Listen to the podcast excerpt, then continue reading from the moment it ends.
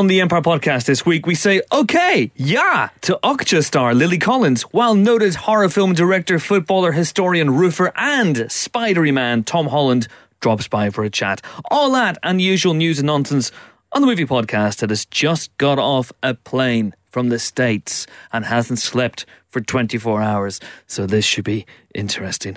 Hello, Pod. I'm Chris Hewitt. Welcome to the Empire podcast. This week, I'm joined by two colleagues of such lethal cunning.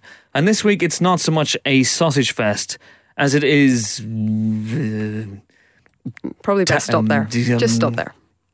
Taco Thursday? Mm. No. No? Let's just not. shall That's we? just not. It, it, it- say hello to our soundtrack guru, Emma. Wouldn't trust her as far as I could throw her. hello. How are you? I'm good. I'm good. I'm.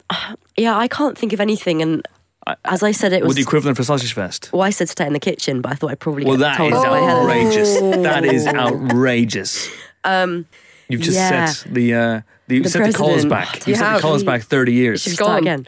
Um, yes. Uh, apologies. I'm. Um, I'm trying to use my best, my best uh, stage voice as uh, I've got laryngitis. So stage voice. sorry, guys, but I'm very nasal. Yes, very nasal. And speaking of someone who's also very nasal because she has a cold, uh, last but not least is our geek queen, who, like me, Yes. is swimming in cash thanks to Theresa May's generous donation to the people of Northern Ireland this week. Uh, a billion pounds, Helen. I What, are you know. what are you going to do with Oh, it? Oh, it's pretty amazing. I've bought a yacht. I don't like yachts. I don't sail, but like it just seemed like the thing to do. Do you know what I mean? It's just so good. it's just so good. Uh, I am building a giant statue of uh, Gene Fitzpatrick Right. uh, in yeah. Banbridge, my Brilliant. hometown. Brilliant. Wow. He is he is Banbridge's greatest living. Well, I hope he's still alive. Resident stand-up comedian.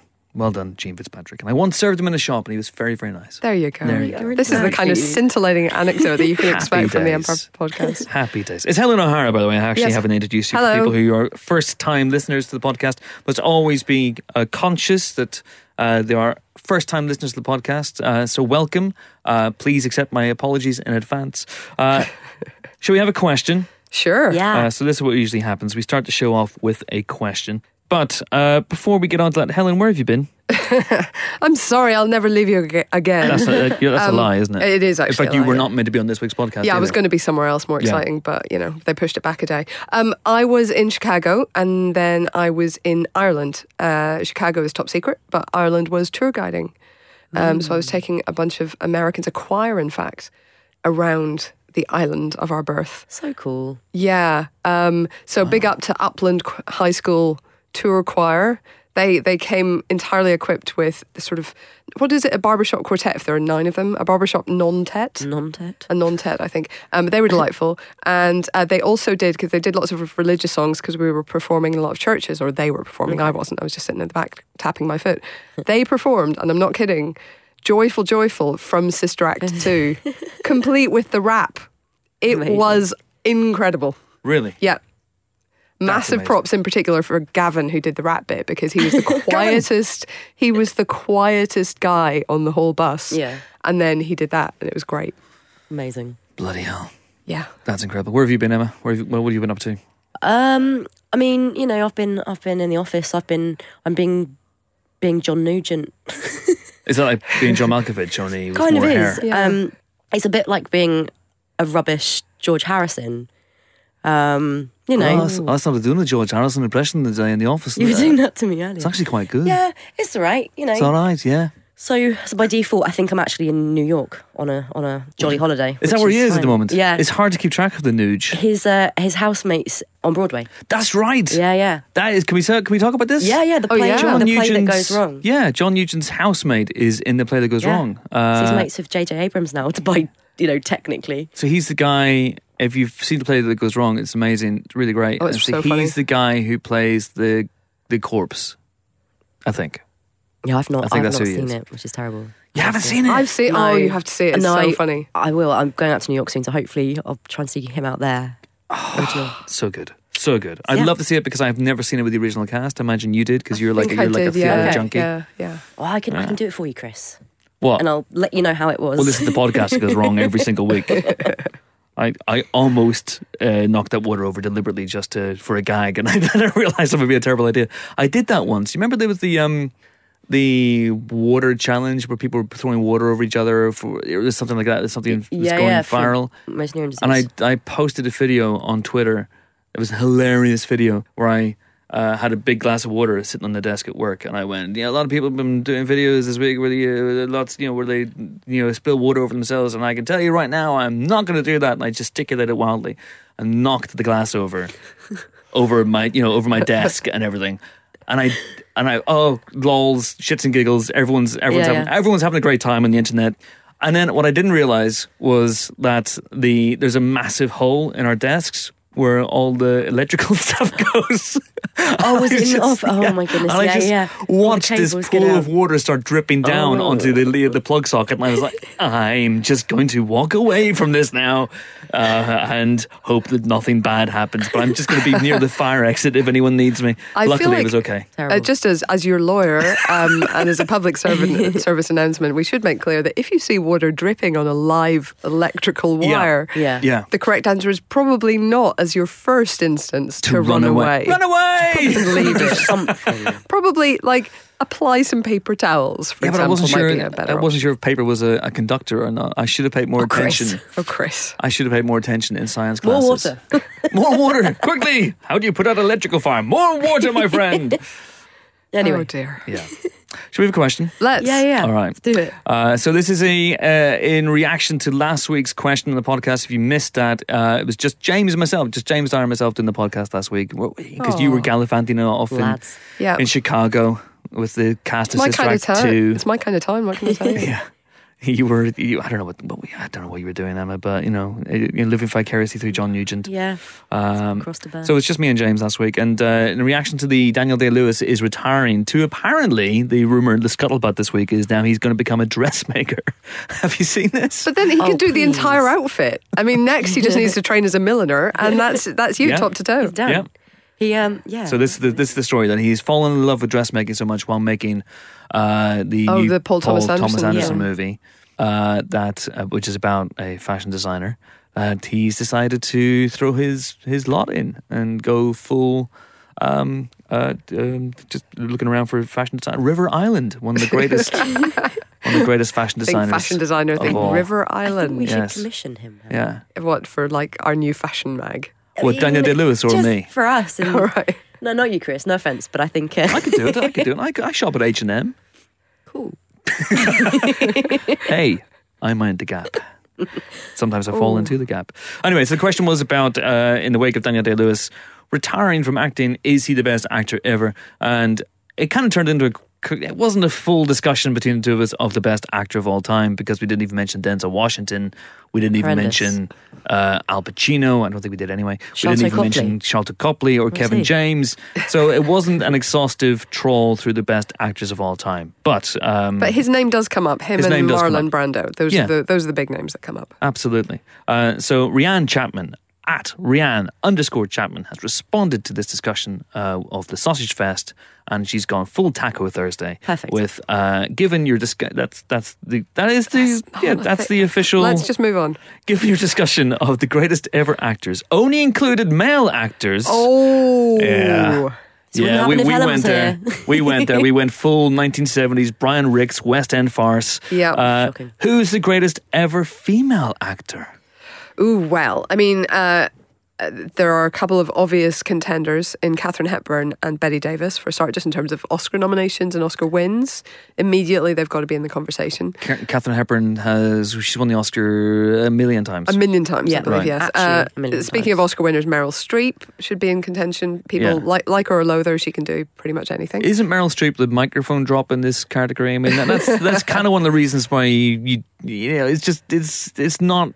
I don't know. You just go greatest actress of all time, Meryl Streep. But then people like don't like her. There, I, I don't understand I them, but there are people who don't rate her at all. I That's don't right. rate them. Well, that, I mean- that is, I mean, that's very much my response to that. I'd like to see them well, play but- Margaret Thatcher. right. Yeah, But you know, there, I mean, I think there's some there's some absolutely great actresses. I think sometimes they've they've had trouble necessarily getting the roles, um, But the ones who do get the roles and can run with it, you know, the Cate Blanchetts and the Julianne Oh, Moores. I mean, what are you going to do about that? You know, hey, Kate, Kate are you gonna Blanchett. Cate Blanchett is supposed to be coming to the London stage next spring, and I shouldn't have said that because I want to be the only one waiting for Take all my money. Damn it! All my money. Yeah, just forget I said that. Everyone, forget. No, it's cool. What's she- what's she meant to be doing? Um, I think it was Streetcar Named Desire. Now, the last person I saw do that was playing Gillian Anderson, Anderson. who Okay. was unbelievably good. Amazing. So I would be very intrigued to see what Cate Blanchett can do with it. That'd be cool. That is exciting. Um, Chris, Hello. as far as I'm concerned, Yeah. there is one answer. Sure. Is it Sharlto Copley again? However, He's not a woman. We've discussed this. Anything. Stop making it always about Especially if it involves a South African accent. Don't, You'd be like, don't, "Oh, can't do it's, it. a, it's a new type of Afrikaans. No one's ever heard it before. Don't, I can't deal with it if you start talking in South African. Stop it. Right. Um, but I would like to, because we know who the obvious answer is. So if we put Lady Meryl of Streep aside for a minute. Lady Gaga for a um, hey, Hey, I she mean, might be why great. not? We don't know. We, haven't don't know. seen Stars Born Don't yet. even. We don't know. it's definitely for me. I think my sort of selection would be Kate Winslet. Yeah. Um, just people that I think in contention because they've got a lot of range. Yep. Um, Cate Blanchett. Yep. Tilda Swinton. Yep. Tilda. Tilda. You gotta love the tild. You do. Absolutely. The Swint. Um, the Swintmeister. Emma Thompson. Emma Thompson. Tom Sereno. Tom Sereno. Julianne Moore. Moore, I can't Moore, think of her. Okay, that can work. uh, Charlize Theron. Yeah. And um, It's actually the Ron. Charlize Theron. Uh, I really wish it was her name. be amazing, wouldn't it? Amazing. And um, Viola Davis. But oh I think gosh, yeah, Viola Viola Davis. Davis. I think it's hard for this generation of actresses because I mean the only person I can think of that's had a chance really to do enough lead stuff is Jennifer Lawrence, and I think in time she could probably be a contender for. Yeah. I don't know. I think she's insanely talented, Helen but loves um, loves Emma Stone. Look, look at your little. I do your, love Emma your little Stone. face is lit up. I really love Emma Stone. I I just just, Emma- don't love La La Land. hang on, did I just say Emma Stone? No, No, you I said did. Jennifer Oh, Lawrence. that was weird. Yeah. What about what? Let's, let's go back. Let's go back a bit. Let's let's take our little time turners and go back a little Yeah. bit. Boop, boop, Okay. boop, boop. Uh, okay, so what about Jane Fonda? I was literally about to Yeah. say Jane Fonda. Well, I was thinking actresses in the 70s, there weren't very many female stars in the 70s. It's a very Yeah. male dominated decade. So Diane you, Keaton. You go to then. Yeah, Yeah. She kind of just plays herself. And I love that but about she's her. awesome. She's not herself in The Godfather. That's true. But she's not at her best in The Godfather either. Oh, Oh, I said it. That's right. Did you just Um, diss the film that was officially voted the greatest movie of all time by the readers of Empire no, magazine? No, like I'm saying, even Diane Keaton, not at her best, is still good enough to be in the best film of all time. Anyway, All right. let's move on. Yeah, okay. Um, but Jane Fonda was was great. I think Goldie Hawn deserves a mention as an as a comic actress. It's very hard to think of anyone better. In in terms of her range, if you see her movies like from Uh-huh. the seventies, from Yeah. the early eighties, before her sort of big A listy days, she is terrific. She is terrific. She's very, very good. But is she the greatest ever female actor? No, probably not. As but I did say by- comic. I did say comic. Okay. Street mate. Street, Straight mate. Street. Streep. It's Streep all day long, Street car name design. twice on Wednesdays. You gotta love your Streep, right? She could do everything. She's hosting this podcast. Is that is that Meryl? She would do Oh, a Meryl. better accent. Oh, than that. Meryl. If she would. Have you seen? Have you seen the um the Al Pacino doing Cockney video? No. No. Oh yeah, it's absolutely amazing. It's terrible. It's absolutely terrible, right? You have to go on uh, YouTube, and there's a thing where Al Pacino is in the eighties and he's doing a thing, and it's the worst Cockney accent that you ever hear in your Trouble and Strife. Trouble and Strife, because he repeats everything twice because that's what he does. It's it's him and I think it's Saul Rubinek or someone like that Okay. doing a uh, a play. Uh, that was filmed and it is it is uh, as great as Al Pacino is. This oh my god, you got to hear it. So you're It's saying amazing that's why he doesn't rank in you. That's why he didn't is come why up in the he's discussion. not the last week. greatest female actor for me. Right. Okay. Okay. Yeah. Yeah, he just he just falls. He just falls Just short. falls short What about um, uh, Julia Roberts? I mean, I think she's. Uh, if we were talking greatest female stars, I think she'd absolutely be in the conversation. As would, but then that you bring in people like Marilyn Monroe, um, who's a hugely underrated actress, Mm-hmm. but probably not, but not the be- greatest of all time. So I think there's a difference between star quality and acting ability, and you have to have a lot of acting ability to be a great star. Don't get me wrong. Mm-hmm. You know, Tom Cruise, huge, like terrific, terrific actor, but he doesn't get mentioned in the same breath as Brando, De Niro, Pacino, you know, Daniel Day Lewis. Um, he gets mentioned in the same breath as the big stars. In fact, he basically leads that list. So I think Julia Roberts is more of that caliber. Just one more person for younger that I want to throw into the hat as well because I'm, I've just made my brain really excited by thinking about what Alicia Vikander's going to go on to do. Oh, yeah. I think she's astonishing. Well, I mean, she's going to go on to do Tomb Raider. So. Oh no, I mean, well, yes, um, yeah. Oh, she but yeah, she's an blows incredible my actress. mind. Yeah, yeah. But anyway, yeah. Sorry, just you know, she's great. yeah, really good. Yeah, it's Streep though. Yeah. Always, Oh, yeah. always come back to Streep. What's your All favorite? What's your favorite Streep performance? What would what would you what would you show? Because I know I people mean- who I know people who can't stand her either, which is really bizarre and baffling. But what would you show to win these people over? I mean, Ricki in the Flash, surely. Really? no, No, No. no. Okay. Um, I was- okay. I love That's a Kramer versus. Kramer, but I think that's more about the whole film. I think everyone is yeah, she's amazing in that. pretty amazing in Silkwood. hmm But maybe that's my leftyism talking. I don't know. I um You lefty. I know. It seems so unlikely. Uh, I I actually like her her later stuff um, rather than the the sort of the eighties, you know, Out of Africa and all those ones. I mean, I think The Devil Wears Prada is an astonishing performance. Yeah, Actually, I love it. Um, I think Doubt is amazing. Um, so good. uh, but of course, she's helped by the fact that you know Philip Seymour Hoffman, Amy Adams, Viola Davis. Like that's just an incredible cast. Oh, Amy Adams is Yeah. amazing. Amy Adams. Amy Adams, five-time Oscar nominee, Oh. six time now, five. She Sigourney Weaver. Sigourney She Weaver. has Oh, crazy range, Amy Adams. yeah, she really does. Sigourney Weaver nominated twice in one year. She was. Quite impressive. She was. I think if you were if you were trying to bring someone into the Meryl Streep fold who'd never seen anything, I actually think Florence Foster Jenkins is a really good introduction. Maybe because it's funny and it's sad and it's a bit of everything. I know that a lot of people don't like that performance. I, but- yeah, I think that's one of the ones that might turn people off. Do you think she gets nominated by default No. these days? No, Uh, I but think, I think there's a, there's an element of her performances that is sometimes overwhelming. I think that's the case in Florence Yeah. Foster Jenkins. It's sort of like you can't really ignore that and say that you're you can really talk about acting awards and not talk about that that performance. Like it feels weird not to. Yeah. I, yeah, I'm sitting here saying Streep, but I, I, I like the Cate Blanchett show. Oh, Kate, God, yeah. I think she's chameleonic. Clearly, Helen Oh. likes her. I mean, who doesn't like? Have So you seen the Thor Ragnarok trailer? She should get an Oscar just for the trailer. Are you kidding me? Yeah, she's amazing. What a woman. she looks great in that. Should we have a moment of uh, silence, just in appreciation of Cate Blanchett? If you want to have your question read out in the Empire Podcast, uh, then you can send them in to us via Twitter, where we're at Empire Magazine. Please use the hashtag Empire Podcast, as Rianne Chapman did. Uh, I think that's how I read it, obviously. Uh, you can also Facebook us, where we're at Empire. Oh, no, we're not at Empire Magazine. We're just Empire Magazine on Facebook. That's how it works, right? Yeah. Uh, and you can email us, podcast at empireonline.com as well. All right, our first guest this week needs no introduction and requires no jacket. She is someone who, from her genesis as the daughter of pop royalty, has forged a career in her own right as a wonderful actress against all odds. God. she could be seen this week in Okja. And what else, Helen? Uh, she's coming up in To the Bone in two weeks. To the bone in two weeks. There you go. She is, of course, the great Lily Collins, and she popped into our Stew Stew studio Uh, to talk to to talk to Helen. You're going straight to hell for that one. Couldn't think of any more. Enjoy. She's the daughter of Phil Collins. In case you weren't yeah, we get it. you weren't getting that.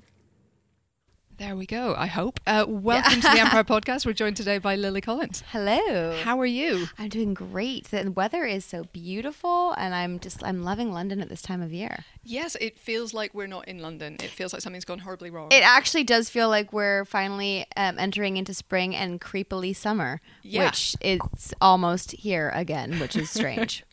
Almost all at once.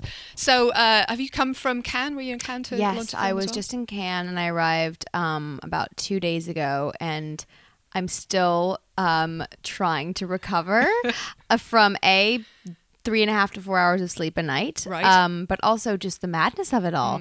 It's quite magical, to be honest. I'd never been for the festival. I'd been for vacation before, but way more chill than that. Yeah. Um, this is just go, go, go, go, go. And you know what? It's like you have to live in the land of yes when you're there because why the hell not? So if someone suggests, let's go for a party on our yacht, you're like, yeah, oh my god, you're like I've got to check that off my list. And why not go to three or four things during the night? It was an early night if I was at home by like 2:30. That's early. That is, that's super It was yeah. so early, you know, but um but loved it. Had a great time and the movie was received really well and it was just um yeah, I don't know what I was expecting, but it definitely surpassed anything I thought I'd Mm. be doing. Yeah, I mean, all all the reviews were were fantastic, and it, it's funny. I mean, there were there were all this negative attention beforehand, Right. Which seemed to be a blown out of all proportion, and b centered on technical problems involving projection. Yeah, right? you know what's interesting is there were a lot of questions um, at our press conferences and whatnot about the drama of Netflix being there, which at the end of the day, I, I feel so fortunate to have gone with Netflix. And, you know, they asked us to compete. Which Yeah. was amazing, um, but it wasn't a shocker that Netflix was involved. So to me, that was a, a little strange. Um, and then the day of the premiere, in the morning, there was a press screening where there was a projector issue, and then it got fixed. And then that night we had the premiere and it went off without a hitch. And we so lovingly were applauded for about seven minutes afterwards. So they all like to say that it was the premiere that got booed. It had nothing to do with each other. But hey, it's conversation, you know. Absolutely, It- it's all, whatever is the best story. seems to be Exactly. I'm like, there's go a lot of stories, but what we what we were really hoping for, and I think we accomplished, is after the film premiered, hopefully that the conversations after it would be about the film, Yeah. and and for Bong to be able to finally live in the fact that he created a great movie, an amazing film. The imagery is stunning, and the the messages and conversations coming out of it are great. You know, Mm. greater than controversy to do with why we were there. Yeah, and I mean, you, this is something that you campaign to be involved with. Am I right? Yeah, well, I mean, I've I've been a huge fan of Bong's for a long time. I think he's just absolutely heroic in what he does. Um, and I met with him in Los Angeles at 11 a.m. and he ordered ice cream, and I thought, God, you're cool. Why are you ordering ice cream? He's like, Well, because I love it and I like ice cream here. And I was like, I love you. um, so I definitely wanted to be a part of it. You know, I had to go on tape for it. I, I had to do my own fighting. But Bong was amazing that he took a risk on me because I'd never really shown I'd never shown this side of myself. I'd never done a movie like this, uh, quite experimental in a sense. And um, yeah, I really I was down to fight for it, and, and he was down to let me do it. And it seemed like, I mean, he, he talked in the production notes about essentially rewriting the role a little bit for you and kind of changing her to fit you. So, how did Red change? Well, I think, you know, when we were having our first conversations about the, the project and about my character specifically, he was asking what I related to about her.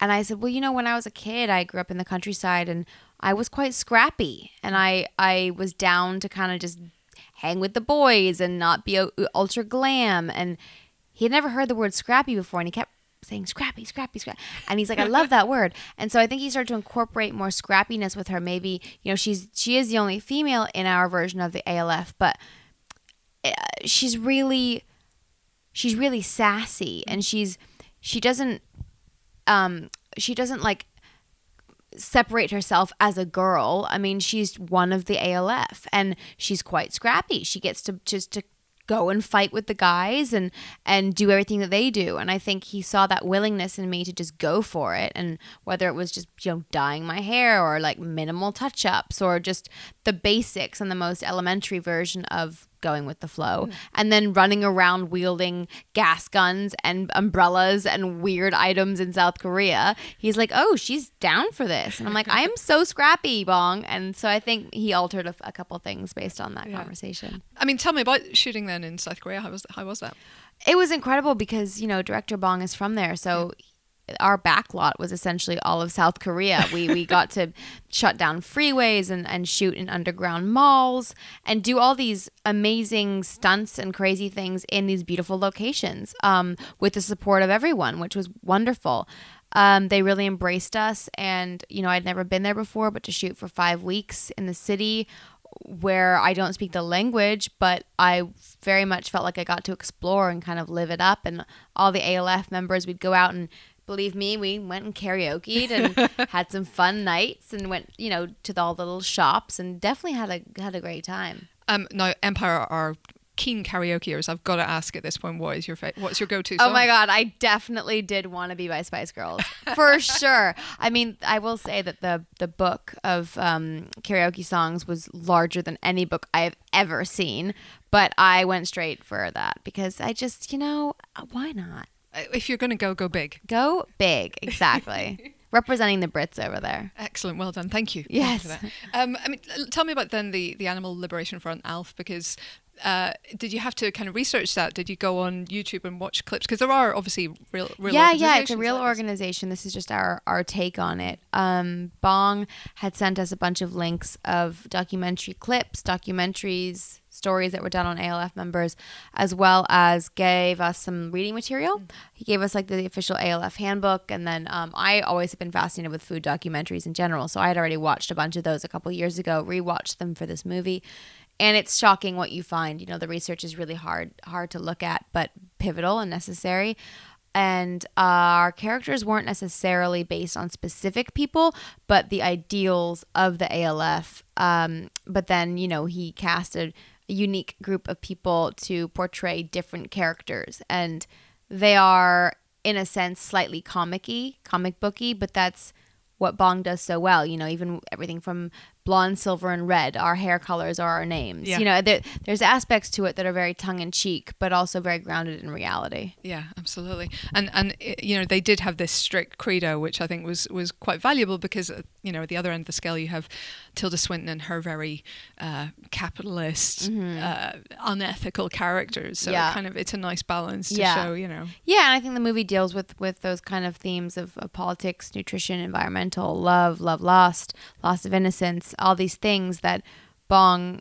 shows with multiple characters going through in different ways and sparks conversation because we all are flawed in some way. Even Lucy Mirando, who is this big head of the corporation, who seems very adamant about what she believes and very strong and CEO like, and then she's really insecure about her family. Mm. You know, so small things like that. And then Jake's character is this like you know personality on TV, but he is so insecure when the cameras are off. So there's a lot. There's a lot going on with each character. I think that speaks to everyone really. Yeah.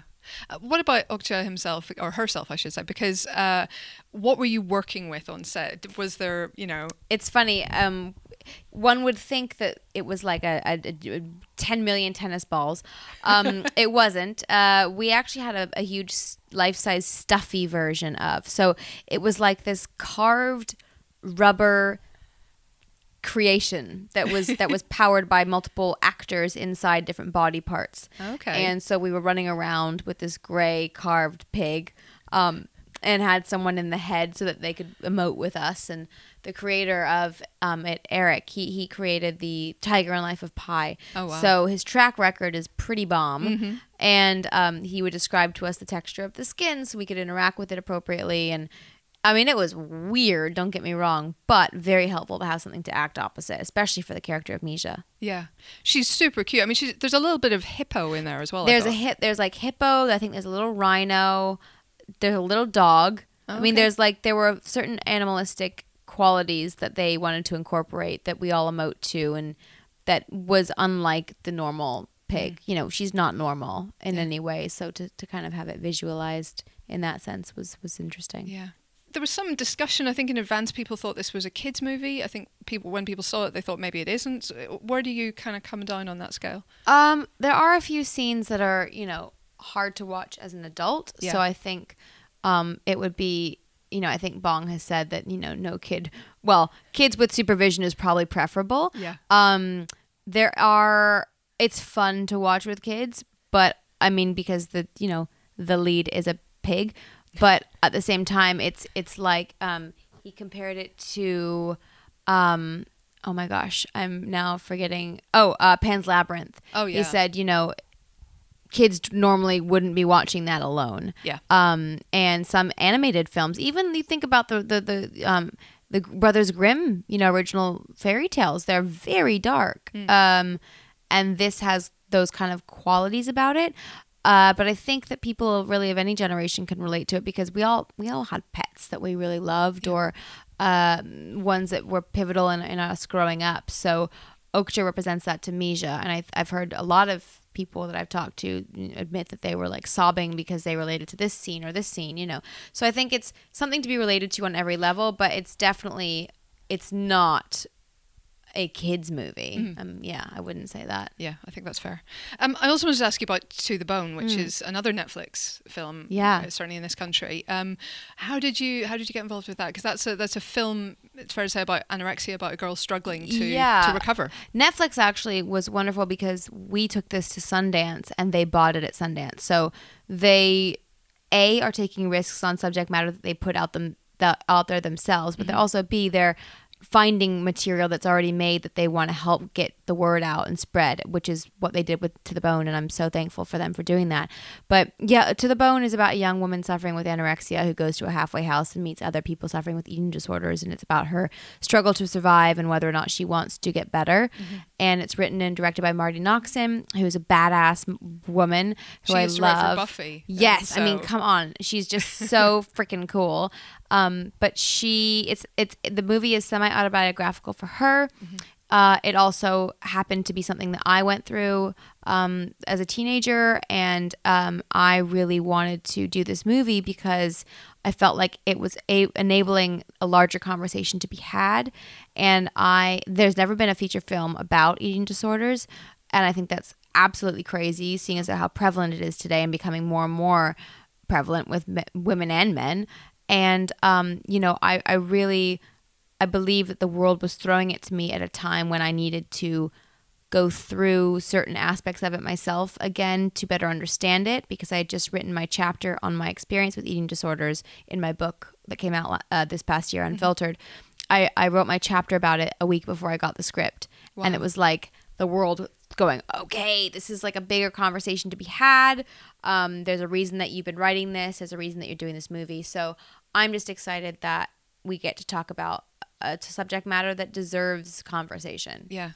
Um, and Keanu Reeves plays the He plays my revolutionary doctor, Keanu Reeves. He's lovely. Um, very soft spoken, very sensitive, and so nurturing. You know, he played my doctor, so he he kind of mirrored that in real life, but very um, just into the work and wanted to do as much research as possible, and just so funny, like very very kind.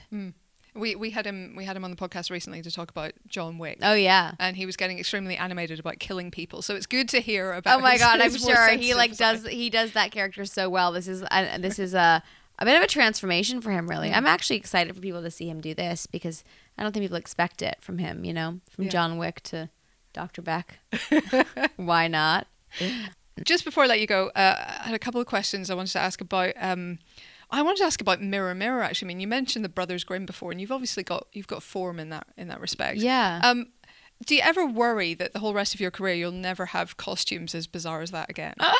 Um, I loved those costumes and Eiko. I mean, you know, um, she's she's an, she is and will forever be an incredible artist, and it's sad not to have her here anymore. But I don't think I'll have heavier costumes ever. Let's just put it that way. Yeah, those those items were extremely heavy, very difficult to move around and let alone go to the bathroom in. Um, but you know they were so beautiful and i grew up loving snow white so to be able to portray her in that way was so amazing and it's a total dream come true and i still have memories when i was on set of, of young kids coming up truly believing they were meeting snow Really? white yeah Aw. which i thought was was wonderful even when i was in sweatpants they were introducing me as snow white she's normal just like us All right. Well, listen. Um, I better let you go. But thank you so much. thank Lily you Collins. so nice to And talk to you we've and everybody watch Okja and To the Bone. thank you i hope so enjoy That was Lily Collins. How was she, Helen? Oh, she was delightful. Um, I, I I enjoyed that. I mean, you, you just heard, but I enjoyed that Obviously she I gave did. us her her karaoke go to number. You know, And, and what a great go to karaoke number it was as well. I particularly enjoyed the mention of that song. A real, a real favorite of mine. Uh, right, should we talk about what's happened in the world of movies this Yes. week? I've, I've been away. I've been, I've, I, I've not been really paying attention to what's been happening. Well, so this is all news news is- to me. There has I- there I have a been little bit. there have been glad tidings this week. Ah, of Christmas. further new. Well, actually, there was a Bad Mums Christmas uh, trailer, but anyway, uh, no, there have been the glad tidings to which I refer uh, are the news that Julian Dennison, the star of the great Hunt for the Wilderpeople, is getting more work, and he is getting more work alongside Deadpool. Guys, Dudes, guys, fellas, Dudes, guys. people. come on. I actually thought I was going to explode when I read this yesterday. Oh, maybe a bit of an overreaction, but Shit just got real. so exciting. I know. Uh, yeah, actually, this was something that I had I had seen. I had read this on the internet, and it was it was announced, wasn't it, in this um, uh, very very funny Instagram pic of Yeah. Deadpool carrying Giving Julian their boy a Dennison on his piggyback. back. Yeah. Uh, first, I saw it was when Taika Waititi tweeted it, going, "Never mind Wilderpeople, this dreams that I think I would see this." And it, it was one of those things where you went, "Is this? Are they just hanging annou- out? Yeah. Is it is it is it photoshopped? Like, Yeah. Holy shit! is this just? real. And then yeah, gradually it Yeah. sank in. So this means now that you know we have the Skux Life graffiti as seen in Thor Ragnarok, starring Cate Blanchett and some other people. Sure. Um, who else is in it? I can't. I mean, remember. uh, some people. yeah, some people. It's unimportant. Jeffrey Good. Jeffrey, then there and um, so that we have that, and Yeah. then we have Ricky Baker. I hope he's playing Ricky Baker. That would be amazing Can in you imagine? in Deadpool two. So. Is Hunt for the Wilderpeople the film that brings the X Men and the MCU Together, together? at last. Yeah, I'm calling it now. It's canon. It can it can do anything. It's a miracle. worker. it can do anything. Shit just got real. That's very exciting. It is. Yeah. And that film starts filming very, very soon. If it Yeah. hasn't already started filming. and and honestly, it couldn't happen to a nicer person. He's an absolute sweetheart. So yay for Julian Dennison. Yay. He really is. He really is. Well done. Well done him. Uh, what else has happened? Well, um, I was quite excited by the news that Foundation, uh, the Isaac Asimov sci-fi book trilogy, is headed to TV. Now, this has been reported on before, and I've said I'm really excited about it, and then it sort of bounced away again. But it seems to be bouncing back, you know, which has got to be a good thing, I think. Uh, Skydance, which has been making some great movies recently, has David Goyer and Josh Friedman working on it for TV rather than the big screen, and that's probably right because there's probably a bit too much story for for a film.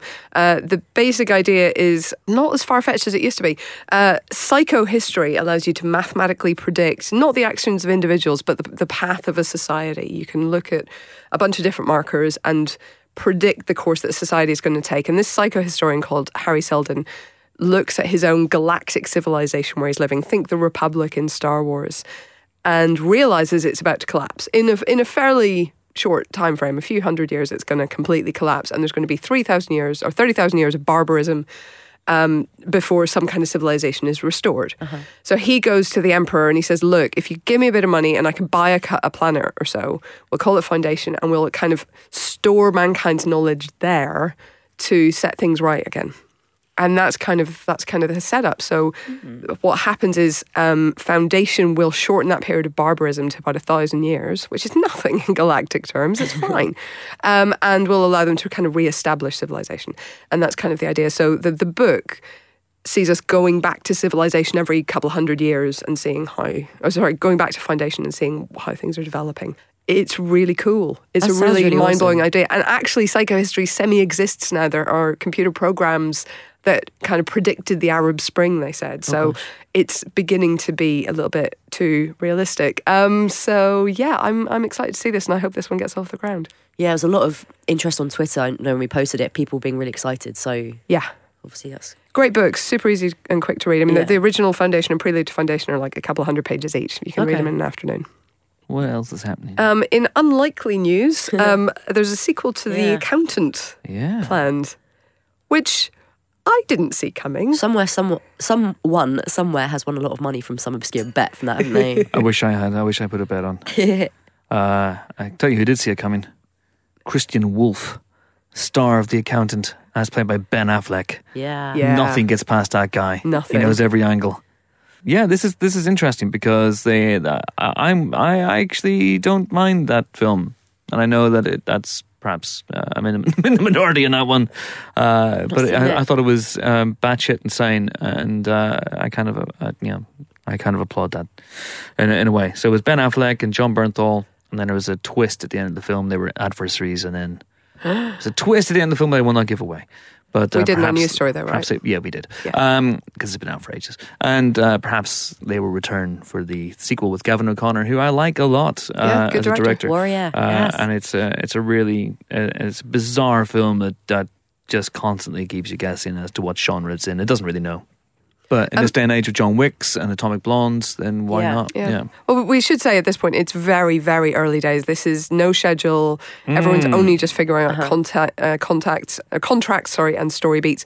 So, I mean, we'll see if we see it. But it's interesting that that's even being talked about. So, Absolutely. okay. Uh, some news here as well. that Carrie Coon, who, of course, the star of The Leftovers and Fargo, has joined the cast of Widows, which is a Steve McQueen thriller, which I believe is shooting in Chicago uh, at the moment. Um, I don't- can anyone confirm that? I, I certainly couldn't.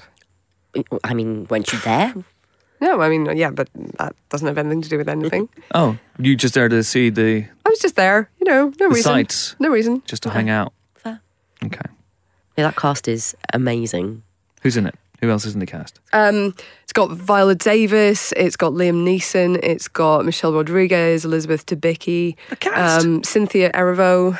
Jacki I mean- Weaver, Cynthia. Yeah, Ah. making her film debut, I believe. Oh, uh, Colin Farrell amazing. as well. Um, Robert Duvall. It's it's going to be a Oh, pretty Bobby good D. uh, Bobby D. Bobby D. Lukas Haas. Um, so Look- yeah, looky age. it's actually based on a TV series from the UK in the 80s. And the story was basically that this gang of bad guys are killed on their way to do a job, to do a robbery. And their widows, through one reason or for one, one reason or another, end up having to essentially do the robbery themselves. And that's sort of an interesting premise. Yeah. Yeah, so that, that's Oh, with the- those women, I'd Well, quite. quite excited. And Gillian Flynn's doing the screenplay, isn't she? I believe she is. So, I mean, we know she can write some uh, pretty good women. Is it Gillian or Gillian? I've heard it pronounced Gillian. I've heard it pronounced Gillian as Gi- well, although not recently. Gillian. Of course No, not. no, of no. course not. Just a complete coincidence. So that's exciting. That's exciting. I'm uh, I'm very much looking forward to that one. And even though we weren't really speaking of TV shows, we were tangentially. So I'm going to say that I'm delighted, delighted. I tell you, that Better Call Saul has been greenlit officially for season 4 uh, because where season three left off. Yeah, I- You need I- more. I, need, Have I need more? closure. No, I need closure. three, yeah. I need closure. If you if you're not watching Better Call Saul, it is an amazing TV show Yeah. that I think is every bit as good uh, as Breaking Bad. Whoa. Yeah. Hey, speaking of TV, what do we think of the first poster for Marvel's Inhumans? It's a What do you think? poster. Have you seen the trailer for Marvel's Inhumans? I have not. Chris? it is. It. it I watched Chris it in the in the in the cab on the way here. Oh, it's that right? That recent, is it? Yeah, it's that recent. I and watched Chris uh, watching it. yeah, And and how how how how is that? I know how I feel about the poster, so I'm just. how do you feel about the poster? I, I feel like it it's it's perhaps a little underwhelming. I think they might be trying to lull people into a false sense of security Okay. with this film. You know, that the first image was was not good. The poster was not good. The trailer is not good. So I think maybe people are going, oh, and of course it was meant to be partly MCU and then got downgraded to TV. Yeah. So maybe people are going, oh, this is going to suck. It's going to be awesome. And then we're going to see it, and it's going to be, oh my god, this has been shot with IMAX cameras. Can you believe it?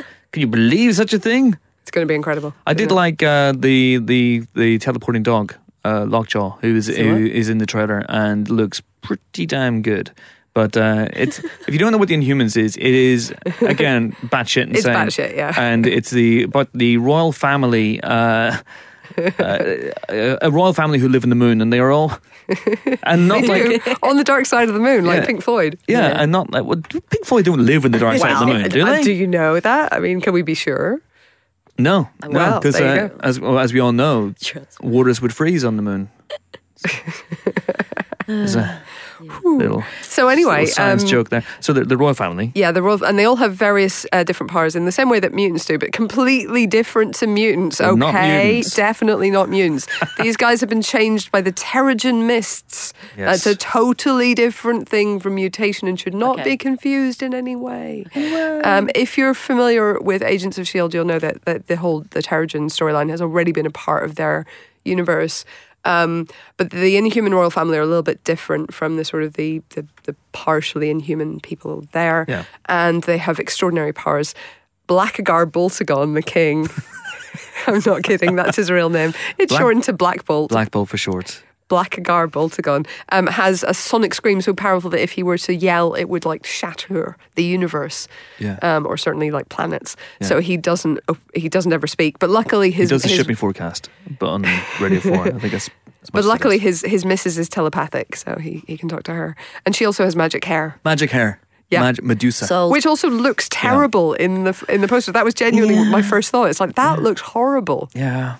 Yeah. I mean, don't put conditioner on your roots, I'm, kids. I'm, you know, I'm rooting. I'm rooting for these plucky newcomers to the, the, the extended Marvel universe. Oh, I'm, Oh, me I'm- too, I'm, hopeful that you know it'll you know despite everything we've seen, it'll be okay yeah, just because it's not promising. I love Iwan Rheon, and I always just want I want him to be huge. Yeah. Well. yeah, Hopefully, other people Well, agree with me. I don't know. There's a there's a golly. Yeah, my Stop word, it. my word. Uh, but that's that's all very very exciting. Jonathan Frakes is going to direct episodes of Star Trek Discovery. That's that's also Super very very for that, exciting. yeah. cool. While we're talking about TV stuff, uh, the, the Hulu's Castle Rock, which is the Stephen King, J.J. Abrams uh, show, an anthology show, which takes place in and around some of the stories that. Uh, where famous stories have been set in Castle Rock, a fictional town in Maine, Stephen and a King's real town in Northern Ireland, which obviously is now Is it? gold plated. Yes, Is, yes, precisely. it's the other end of Port Portstewart Strand. Is it? Yeah. Everything's covered in gold over there. Uh, Melanie Lynskey is taking the female lead. It's a really, really great cast. Sissy Spacek was added to the cast this week, so I'm very excited about that. It seems to be a very good time to be a Stephen King fan on the big and the small screen. Uh, if it and The Dark Tower are good, then I'll be very, very happy indeed. Yeah. Uh, so there's a load of stuff. And other trailers came out this week. The Huge Greatest number of trailers. Yeah, Greatest Showman, the Hugh Jackman film Yeah. about P.T. Barnum. Which Which is a- Terry's played about twenty times on a loop yesterday. A musical trailer without any music from the film in it. Oh, which that is actually from the film. Is it from the film? Yeah, they're making. Uh, they want the songs to sound poppy. They want to have breakout hits. Who's singing it then? Um, I believe that one is sung by the bearded lady in the film, Yeah. whose name I'm afraid I forget. Pitch Right, Perfect yeah. 3 also came out while we are on the topic of singing. How did that Yeah. go down? Um, it's all right. I'm worried it looks a bit sort of explodey and the sort of, you know, oh, it's the it's the second sequel, let's go to Europe sort of thing is maybe a little. Well, Well, we'll see. fingers crossed. Hey. And then, of course, was Jumanji, Welcome to the Jungle. Yeah, which I was actually super charmed by, perhaps despite myself, because uh, the whole idea of The Rock being on the inside a bespeckled 13, 14 year old Yeah. boy, I think is, is super charming. So I'm there. So check those uh, trailers out on www.theinternet.com uh, and let us know what you think. Um, and we should also, of course, pay tribute to two people who passed away this week. Uh, Michael Nyqvist, uh, the Swedish actor who was the star of the original version of The Girl Yeah. with the Dragon Tattoo. Uh, he played Mikael Blomkvist. Um, didn't do that thing with his glasses like Daniel Craig did. And went on to become the bad guy in a series of Hollywood films, including, of course, John Wick Chapter 1, as I'm calling it, and uh, Mission Impossible Ghost Protocol, Yeah. um, where he ended up fighting Tom Cruise in a multi story car park. We've all been there. We've all been there. Uh, fine actor. A huge, a really, Huge really talented him. actor, huge loss. And 56, like that's 56? no no age at all. No, Tragically good. young. Not good. Uh, so very, very sad to hear that. And of course, um, loosely film related, but the death of Michael Bond, the great uh, author and creator of Paddington Bear, who passed away this week. Uh, he was 90, 91. 91. 91. Uh, Yeah, like one of very the, sad. one of the most consistently charming and inspiring figures I think in in British writing. He Hmm. was an absolutely lovely man by all accounts, and uh, and yeah, it was absolutely heartbreaking to see the the Paddington statue in Paddington Station yesterday was covered in bouquets of flowers and jars of marmalade. oh, really? so sad. That's lovely. So sad. But uh, but Paddington 2 is coming out this year, and I hope will be a fitting tribute. And he Yeah. has that lovely cameo, doesn't he, in, in the original Paddington, where he is he, he is the guy, the old gentleman who raises a glass of uh, red wine to Paddington and toasts his own creation. I love that film. Uh, so there we go. Michael Nyqvist and uh, Michael Bond, who both passed away this week. Long-time listeners for the Empire podcast will know that we have often struggled to rank the Tom Hollands in order. Uh, is Tom Holland, for example, better than Tom Holland? Is Tom Holland better than uh, both of those Tom Hollands? It's really Yeah, man, it's hard, hard. to say. Uh, but what we do know is that Tom Holland is one of our favorite Tom Hollands, and uh, this Tom Holland is the one who plays Peter Parker in Spider-Man: Homecoming, which comes out next week.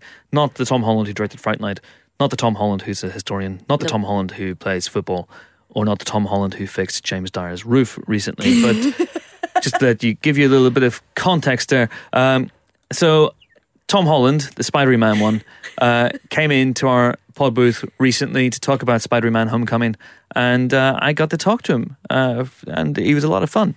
And did we get Tom Holland to definitively rank the Tom Hollands? You bet your ass we did. Uh, enjoy. Uh, we're glad to be joined on the Empire podcast by Tom Holland. How are you, sir? up, everyone? Oh, this is a podcast. This is There's a no cameras. podcast, Okay, no I'm really cameras. Relaxed now. It's all good. This movie obviously plunges you straight in Yes. to the MCU. Did you feel in a way that Civil War was a great warm up, as it was for Peter? He gets plunged into this maelstrom, and then suddenly this movie allows him to grow, and we get to explore the character a little bit more. Yeah, I think my goal in playing Spider-Man was to create a different version of the character. I really didn't want to play the same character that, that we've seen before. Um, so for me, Civil War was the perfect sort of workshop where I could try things and see if the fans connected with it and use it as a way of like getting notes from people before Yeah. I went into my own movie. I was just lucky enough that everyone was really happy with what I did and, and what I brought to the screen. Um, so going into Spider-Man Homecoming, I knew that all I had to do was what I did on Civil War, but for 90 days in a row rather than five days in a row. Okay, interesting. Because it, it does feel like it does reflect your journey in many, Yeah. many ways. I mean, you're you're plunged into this thing. You have all these different actors who've been established in these roles for ages. Was it hard to get your head around on the set of Civil War when you're you're in that situation? Um, if I'm honest, I feel like I've been playing Spider-Man since I was a kid. You know, on my bed in front of the mirror. Peter Parker is a character that I've connected with on so many different levels. Um, so I felt as prepared as I would ever be for any role. So I really felt like I was kind of home, if, a homecoming for me as well as it is a homecoming yeah, for yeah. Spider-Man. Um, so yeah, I, I felt ready and, and prepared to take on the role. Oh, fantastic! And what about the what about that preparation? Because uh, I spoke to Jon Bernthal on the set of The Punisher, Mm. and he told me about your kind of the, the the assistance that you gave each other. You were filming Pilgrimage out in Ireland, Yeah. and you helped him put his Punisher tapes together, and he helped you to an extent, I believe, with the Spider-Man tapes. Is that right? Absolutely. 100%. So I was in Ireland and it was my second set of self tapes that I had to do. So I was still very early into the process. And self tapes can be a difficult thing, you know, because sometimes you don't have access to actors. You're having to do it with my mum, you know, or a friend from set who isn't an actor and it's difficult to do it. Yeah. So I was just lucky that Jon was up for it and willing to help me. And we did two scenes together. And, uh, you know, I edited them and sent them off to Marvel and they were over the moon with them. And then three weeks later, he was like, "Yeah, I'm uh, auditioning for this thing called The Punisher." Um, and no way, dude, that's amazing. That I love that character. And he's like, "Oh, would you mind doing helping me with a tape?" So yeah, so we did his tapes in Belgium, actually, in a park. We went Oh, to Belgium, a park together. Okay. Stanley Weber, the French prince himself, um, as I like to call him, he filmed it, and uh, Jon and I we were acting in it. Amazing. That is amazing. So, I know that the Punisher and Spider-Man may not meet Yeah. in in uh, Avengers, but that'd be nice, wouldn't it? It would be very Just to have a little shot where he maybe walks past. It would be very. I'd like even more than that. You know, Yeah. I'd like to get the team together, but uh, but we'll have to wait and see what happens. Wait and see what happens indeed. So what was your what was your tape? What what uh, what did Jon play? Was that like was it a version of the Tony and Peter scene? no, from- absolutely not. Um, it was the first tape I did was from a Miles Teller movie. Okay. I don't know. I can't really remember which one. And and then the second scene was a sad scene from some other movie. They tend to send fake sides so that no one knows anything about the movie. And then they sent me a comic strip. It was from a comic against. It was Spider-Man versus. I think he's called Blue Streak. Okay. Yeah. Who's the guy on rollerblades? Uh-huh. Um, and Jon was playing the guy on rollerblades, and at one point I had to like web his shoes off, and Jon was like throwing my boots to me from behind the camera, just to try and make it as authentic as possible, you know. So Jon was a villain, and I was playing Spider Man. Amazing. And for the Punisher, he was the Punisher presumably. And what were you? Were you Yeah. perp number one? were you a guy he killed? Frank Castle, and I think I was a lawyer. No, I was his son, and he was teaching me how to shoot a deer. And then the second scene was I was a lawyer, and uh, he did the whole like one batch, one, whatever he said. But yeah, so it was that thing. Yeah. Awesome. Awesome. So um, when you're preparing for Homecoming, you're preparing for Spider-Man. You said you've been playing Spider-Man all your life, bouncing around. Uh, hanging off banisters and whatnot. I imagine. Absolutely. What comes easier then? Is it the Spider-Man poses? Do they come naturally to you? Do you, uh, or is it the accent? What, what's what's the, what's the easiest for you? Um, for me, the poses are something I've been doing forever. You know, mm. I've been pretending to be Spider Man my whole life. The accent is something that I really wanted to work at because I wanted to be authentic as a Queens high schooler. You know, Yeah. so I had a uh, dialect coach, Rick Lipton, who is a legend, and he would work with me every single day, two months before leading up to the movie, and then every day on set while we were there, just to make sure that you know I didn't slip up at any time. There was one day that I think Rick wasn't there, and for some reason I just did the whole scene in an English accent, and we were watching the movie, like going through it and stuff we needed to change, and I was like, uh, guys. I'm English in that scene. We're gonna have to re-record it, so we had to redub my voice because I'm like, "Hello, how are you? Nice to meet you." And yeah, it was just really not American at all. So that was the only sort of hiccup. Okay. But are you, are you good at accents? Is that something that comes naturally uh, to you as a as an actor? Yeah, you know, I'm I'm by no means bad at accents, but I'm not I'm not uh the best person I know at accents who isn't a dialect coach is George Mackay. He's an actor I work Oh, with yeah. on my second movie. He's a really good friend of mine, and he can slip in and out of any accent, and it's amazing. It's such a skill, and uh, and it's so funny talking to him because he can just do everything. Amazing, amazing. Your your dad, Dominic Holland, Yes, is a stand-up. he is. Yes, He's written a book yes, about your yes. experiences. Yeah. Uh, which is interesting. So have you have you made your way into his stand-up set? Is he, Oh is yeah, he doing gigs and gags about you now? Yeah, uh, he always has been. He used to call me Motorola when I was a kid because he said I didn't go to sleep. He just put me on charge. Um, and then I think my brother Sam was Sony Ericsson and Harry was Samsung or something, or Nokia. Um, and uh, yeah, so my dad's bit has always been about being a dad and having boys and stuff. And the lovely thing about the book is it's a lovely way for me to reminisce and remember things that I've forgotten about my career and also learn about my dad's career. You know, it's he's had a crazy career over the last 30 years, traveling the world, doing stand up, writing scripts, writing books. Um, so it was a lovely way for me to sort of get even closer to my dad, but also get closer to my past about what I'd been through and some funny stories. Yeah, and it's, it's, I, I, obviously he takes an interest in your career. I remember being on the set of The Impossible. I think it was the last day of filming. You were filming Yeah. a, a plane sequence with Naomi Watts. Oh, in Madrid. and- in Yeah, Madrid. yeah, yeah, I remember now, yeah. and he was there. Your whole family were there. Were there as well. So do they do that? Do they follow you around the world? Do they keep up with you? And They do, you know, they really do. My my little brother Harry has been on tour with us nearly every step of the way. He's he's a aspiring filmmaker and he has been filming everything, making a sort of video log of everything so that I can remember my time on tour. Um, my whole family came with me on The Impossible and they visited me in Atlanta on Spider-Man and they've been coming all over the place. Um, so uh, so yeah, it's really wonderful for me to have such a supportive family and uh, and they're actually just got to my hotel room now and I haven't seen them in a while, so I'm very excited to uh, go and see them. all right, won't keep you too much longer. But uh, in terms of stand-up, was that ever an appeal for you? Did you ever? It was. It really was. And only recently has it been an appeal because I have to do these events which we call fan events. You know, Yeah. I go to Brazil and I stand on stage in front of 2,000 people and I just talk about the movie. And everything I say, the fans die laughing. right? They die laughing. So I came off stage like, I'm hilarious, man. Like, I should be a stand up comic.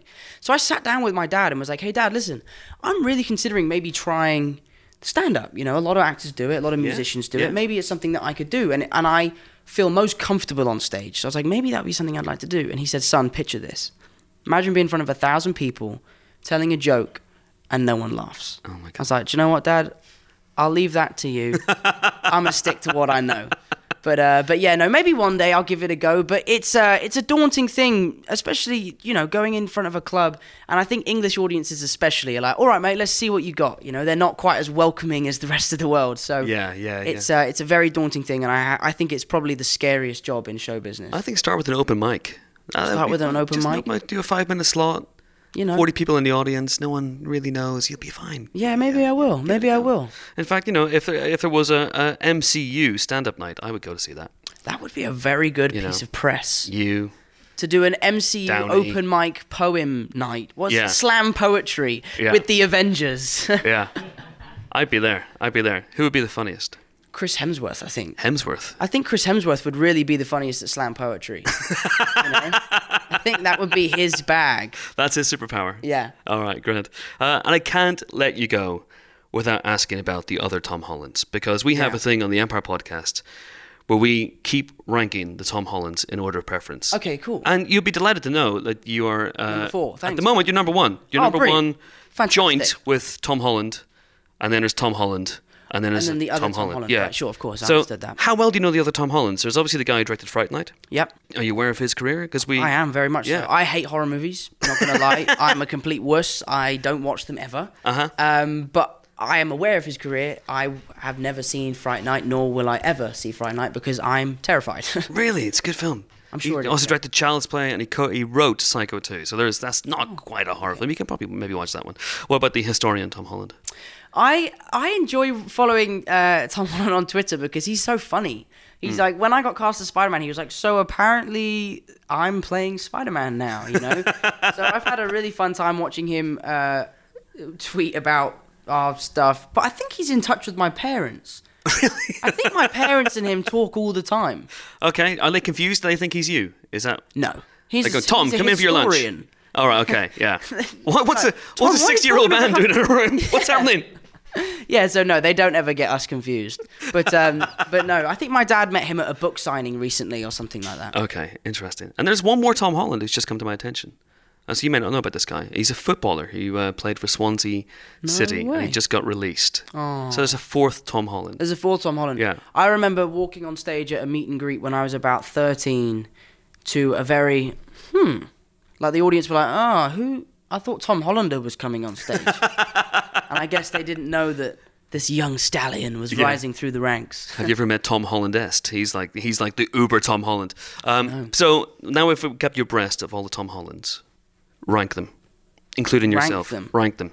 Who's your favorite I'm Tom Holland? to put Tom Holland at number one. Tom Holland number one. Yeah. Tom Holland would probably sit at number two, and then Tom Holland number three, and then the fourth one I would go with Tom Holland. Yeah. It's not. Yeah, yeah, Tom Holland at number one, definitely. But you got the wrong. Tom Holland at number two.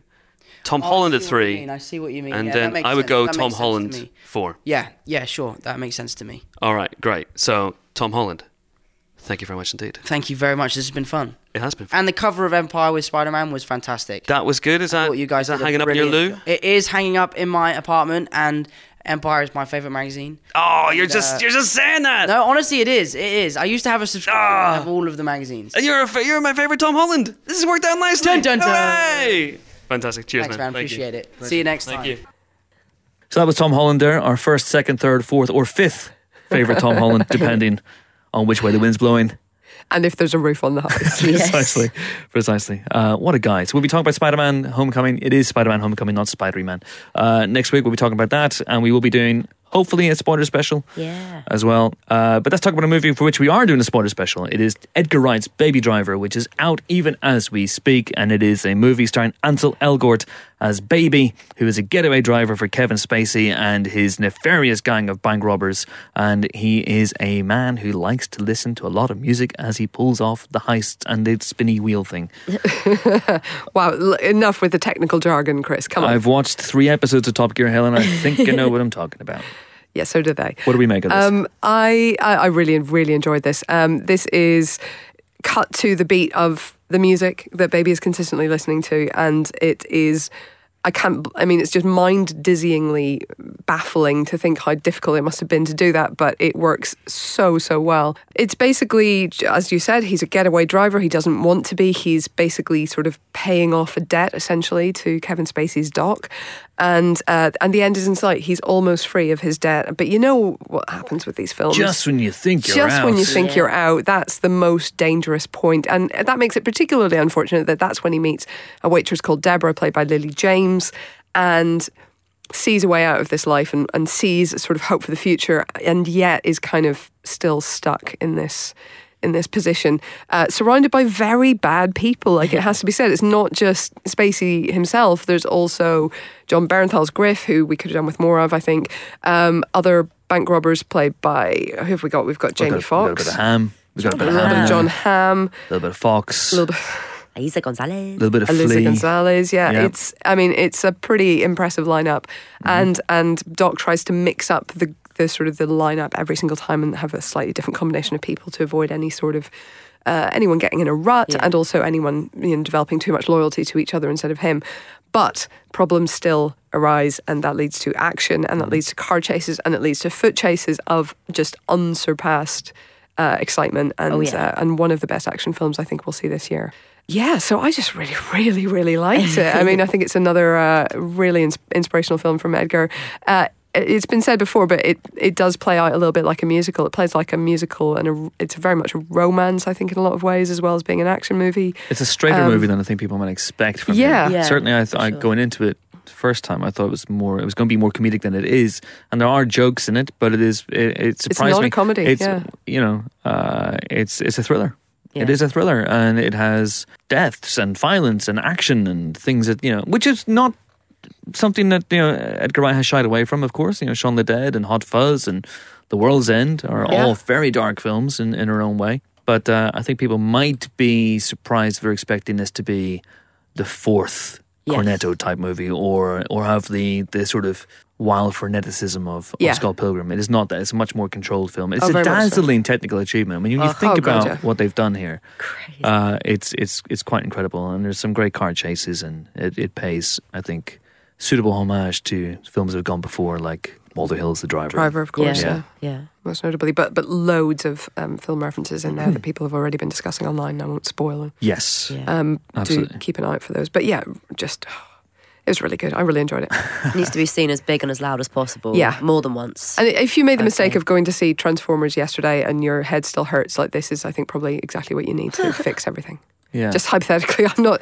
I'm not saying that's what I did. That you would did. You do. You you went to see. Tran- uh, so did I. I mean, I took the bullet as well. But you you chose. I'm presuming you paid money to see this, right? Well, I just thought I should know, you know, how deep the rabbit hole goes. Yeah. I just didn't realize it would take me to the center of the earth and boiling oblivion. Oh. Is that where they went? I really can't tell. I really can't tell. anyway, enough about Transformers. Uh, Baby Driver. Uh, Emma, you you would like this movie as well. Yeah, it occur- I watched it again last night and it occurred to me more second time around just how well it's edited. Like, I knew first time around, but I think this time when I could relax into it a bit more, because I, I was so excited first time, Yeah. I was able to just kind of watch elsewhere and just see what was going on. And I mean, I, I know for sure I didn't blink the first time around during that first bit. Uh, it's just the way they introduce the character with the car. Also, the music. The music is incredible. Yeah. always is with Edgar, but like Yeah. this is. Oh, I love it. I think the only thing that didn't work for me, maybe I'd have a slight issue with both the girl characters. I can't quite figure out why, but for me, they just don't quite sit right. But um, oh, it's just it's just great fun. Like Yeah. it is, as you said, it is such an achievement, and I really hope that it gets some proper sound recognition come beginning of next year. Academy, but yeah. Oh, bless special. bless your little optimistic heart. I know. But, um, in that bit, nowhere maybe for it could do for editing. It's got, getting a lot of love from other Sound, yeah, filmmakers. So absolutely. It is, isn't it? Yeah, I mean, a uh, lot yeah, of. Great. yeah, a lot of people on Twitter. Yeah. Uh, Guillermo del Toro's 13 tweet thread and all sorts of. Uh, Oh, who else? Rian Johnson's been tweeting about it, and Jon Favreau and Huh, yeah. Christopher McQuarrie, I think, Chris as well. McQuarrie as well. Yeah, so it's uh, it's it's clearly it's clearly know he's got his he's got his peers on board. He's got us on board. Five stars for Baby Driver. Will he get the audiences on board? Because this is an original film. It doesn't have uh, the the dread IP attached to it. It's not based on a breakfast cereal or a toy or a It, comic it does book. have a difficult title, also, especially coming out soon after Boss Baby. People may think people might genuinely think it's some kind of weird sequel. Yeah. Um, so let's hope that people give it the chance because I think they'll love it if they do. Do you know what? Do you know what though? Last night I was really surprised. Uh, so I went with my housemate and it was full, completely packed. oh, Um, great! and That's interesting. People Yeah. were laughing the whole way, but you you so rarely get it. But there was a huge patch of people that clapped at the end, and I, I loved that because we do that in screenings, whatever. But to go to a public screening Mm. of something and have people clap, it made me so happy. I was like, yes, guys. Well, yeah. I, that was cool. I, don't clap at public screens. Yeah, but you're the worst. I get my butler to do it instead. Jenkins, clap for me. He actually grabs my hands and puts them together. that up. Jenkins, clap harder, Jenkins. I really enjoyed this bit, Jenkins. Oh, Helen, help. He's terrible. Make him stop. I'm very jet lagged. Uh, so five stars then for Baby Driver, and do check out the- our uh, epic. Epic of epic epicness uh, supporter special with Edgar Wright. Uh, Nick de Semlyen and I spoke to him for about an hour, and we're going to record our part tomorrow as well. So that's be out. On, that's that's be out on Monday. That Cool. that's be. So that's very very exciting. And speaking of original films that deserve to make an impact, Okja, the new film from Bong Joon Ho, Yes. is on Netflix as we speak. That is where it is debuting. Yeah. What is this film?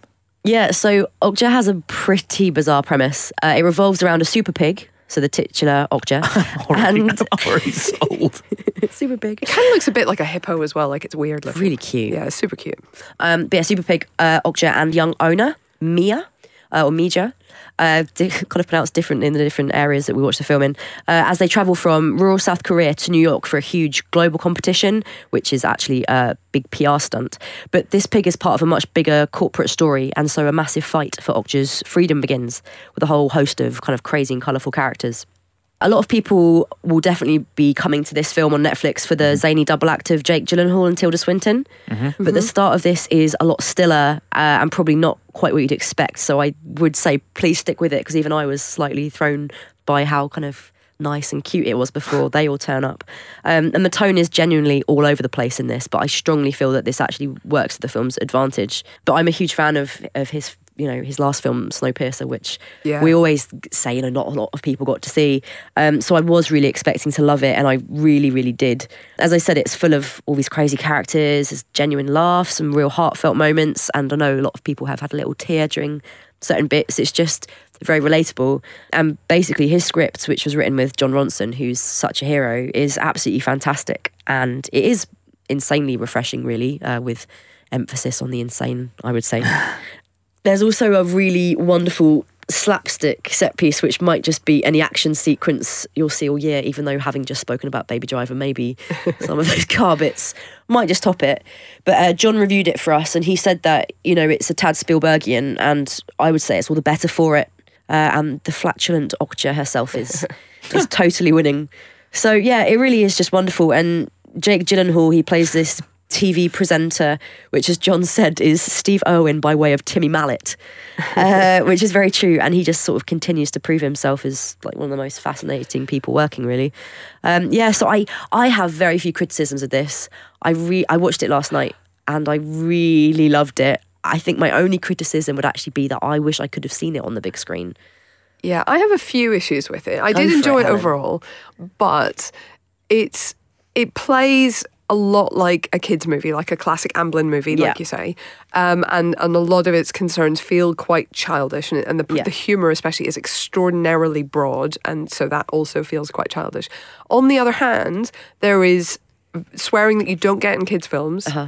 and there is some extraordinarily gory stuff that Yeah, you don't get in kids' films, surprising which as well, makes it it tonally really strange. Definitely. Um, and and strange is fine, strange is good, but it's it's tonally. I find it really really difficult to stick with at times.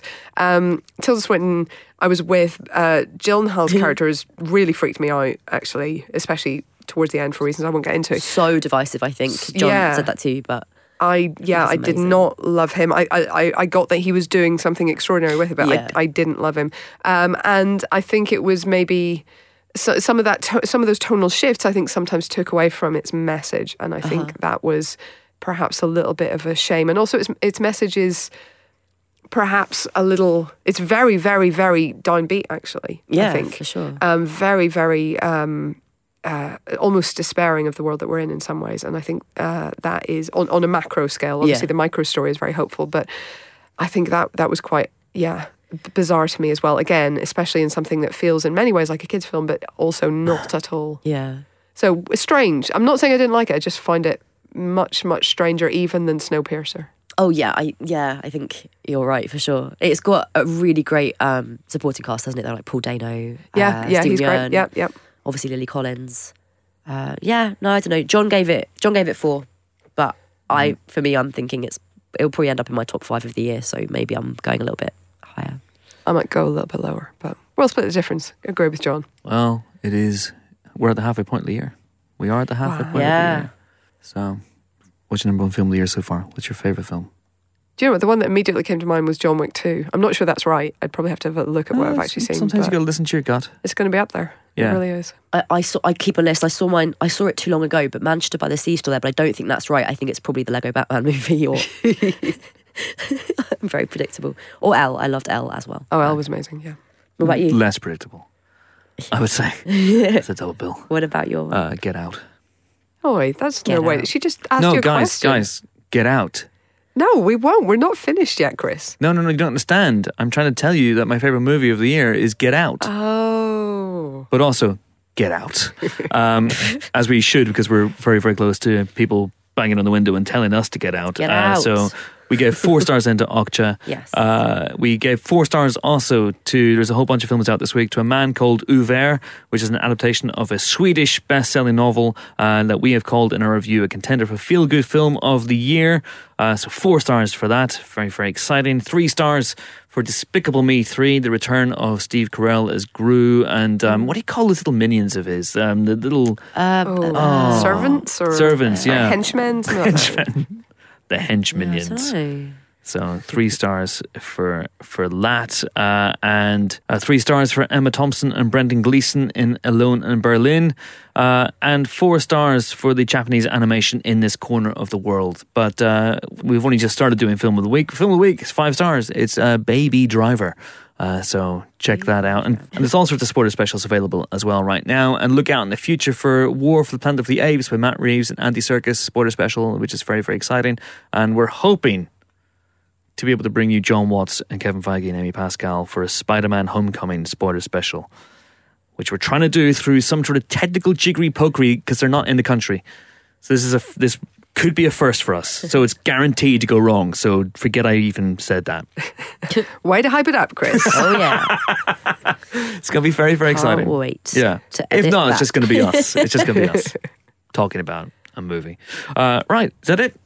I believe so. Yeah, I think so. That is it for this week's Empire podcast. Join us next week for more formulated fun. We'll be joined by John Watts, director of Spider Man Homecoming, and Andy Serkis, who plays Caesar in War for the Planet of the Apes. And I did an interview myself, and I can confirm he was wearing a suit with no ping pong balls attached, Wow. which was a huge disappointment to me. How do you know they hadn't Shocking. like just digitally erased the ping pong balls before you got there? How do I know it wasn't just a really, really sophisticated CG? Serkis. In, yeah, in front of me, and he was in the next room. How do you know it wasn't a, leotard. monkey playing Serkis? Guys, my mind Uh-huh. can't handle this. What? No. we'll never know. Never. We'll never know. He will, he'll never tell. He'll never tell. Uh, so that's going to be a lot of fun. And until then, uh, until that auspicious moment, uh, it is goodbye from Helen. Toodaloo. Are you around next week? I believe I am, but who knows with my jet setting lifestyle? You really are. You're like the Austin Powers, an international man of mystery, jet setting around, playboy, genius, billionaire, philanthropist. Philanthropist. Genuinely a billionaire now, which is amazing. Yeah. So you got the billionaire part, you got the genius part. Yeah. Playboy will work in Well, that. you Is know, Helen my- Iron Man? no. I've never seen them in the same Well, room. Okay, But- okay. Uh, listen, all right, okay. Billionaire. We've established all Northern Irish people are now billionaires. That's, that's my understanding of it, all right? Okay, so I think Helen and I both take that box. We know Okay. she's a genius. No, Genius. Chris, no. Genius. Helen. I'm not one to blow my own trumpet, but come on. Sorry. Philanthropist. I gave a pound to a, a charity person the other week. All right. Oh my god. so that's three. This Okay. is all coming together. Playboy. Let's ask your wife. Just your look wife. at me. Just look at me. There we go. Drinking game. Oh, now I'm I'm down a billion. Uh, and then look, last but not least, terrible facial hair. I am Tony Stark, but the Oh Northern Irish Tony Stark. I'm I'm Aaron Orangeman. Anthony Stark. That's what I. That's what I am. That's what I am. There we go. Leading Wow. the Avengers in our march against evil. Ulster says assemble. Amazing. On that bombshell. goodbye from Helen. Toodaloo. Goodbye from Emma. I think I'm John, but yeah, bye. Uh, and it's goodbye from me. I am off to the shops to spend a billion quid. they take, you know, they just. Uh, That's, I'm sorry, Chris. They Yeah. don't take Northern Irish bills. Get me something. Got a real problem here. This is their masterstroke, isn't it? Uh. Unbelievable. Right. Anyway, enough of the politics. Thanks for listening. See you next week. Sorry for everything. Bye.